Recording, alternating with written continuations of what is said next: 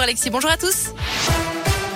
Et on commence avec le trafic sur les rails. D'abord des retards à prévoir sur les lignes TER entre Rouen et Lyon, Clermont et Lyon également. Et sur les routes, les incidents survenus ce matin sous le tunnel quai Bellevue et sur la M6 à Gorge de Loup sont terminés. À la une, de nouvelles mesures sanitaires à l'aube de 2022 alors que l'épidémie de Covid continue de s'intensifier en France avec plus de 100 000 cas quotidiens. Jean Castex et Olivier Véran ont donné une conférence de presse commune hier soir avec donc de nouvelles mesures pour freiner la progression, fulgurante du variant Omicron. On fait le point sur ces principales annonces avec vous, Joanne Paravi. Oui, il faut déjà noter deux choses. Il n'y aura pas de couvre-feu pour le réveillon du Nouvel An, ni de report de la rentrée scolaire qui aura bien lieu lundi prochain, comme prévu. Parmi les annonces importantes du gouvernement, la réduction du délai concernant la dose de rappel vaccinal qui est ramenée à trois mois dès aujourd'hui. Le télétravail va lui bientôt devenir obligatoire quand c'est possible, au moins trois jours par semaine. Une concertation est d'ailleurs prévue aujourd'hui avec les partenaires sociaux. C'est également le retour des jauges. À partir de lundi, les rassemblements seront limités à 2000 personnes en intérieur. Ça concerne par exemple les concerts, pas plus de 5000 personnes pour les événements en extérieur. Autre restriction dans les bars et les cafés où la consommation ne pourra plus se faire debout mais seulement de manière assise.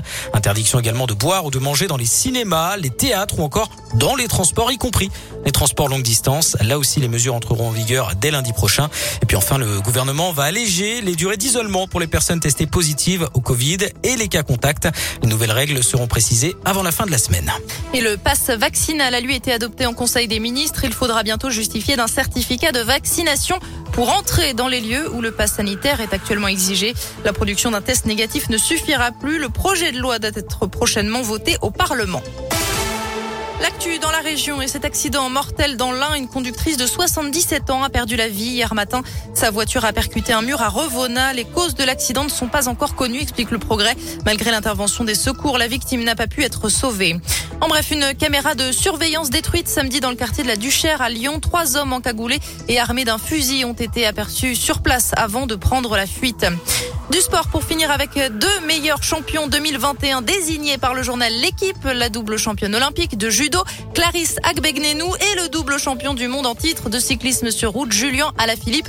Ils se placent tous les deux au sommet du sport français cette année, selon le quotidien sportif. En foot, les sanctions tombées pour l'OL et le Paris FC. Ils sont tous les deux éliminés de la Coupe de France, match perdu pour les deux clubs après les incidents en tribune survenus le 17 décembre dernier. La rencontre avait été arrêtée à la mi-temps suite à des débordements en tribune au stade Charletti.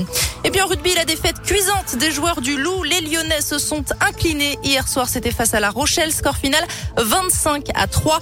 Les Rochelais qui l'emportent donc avec en prime le bonus offensif. Et puis en basket, troisième défaite pour l'Asvel en championnat. Ils se sont inclinés hier face à Limoges. 9h04,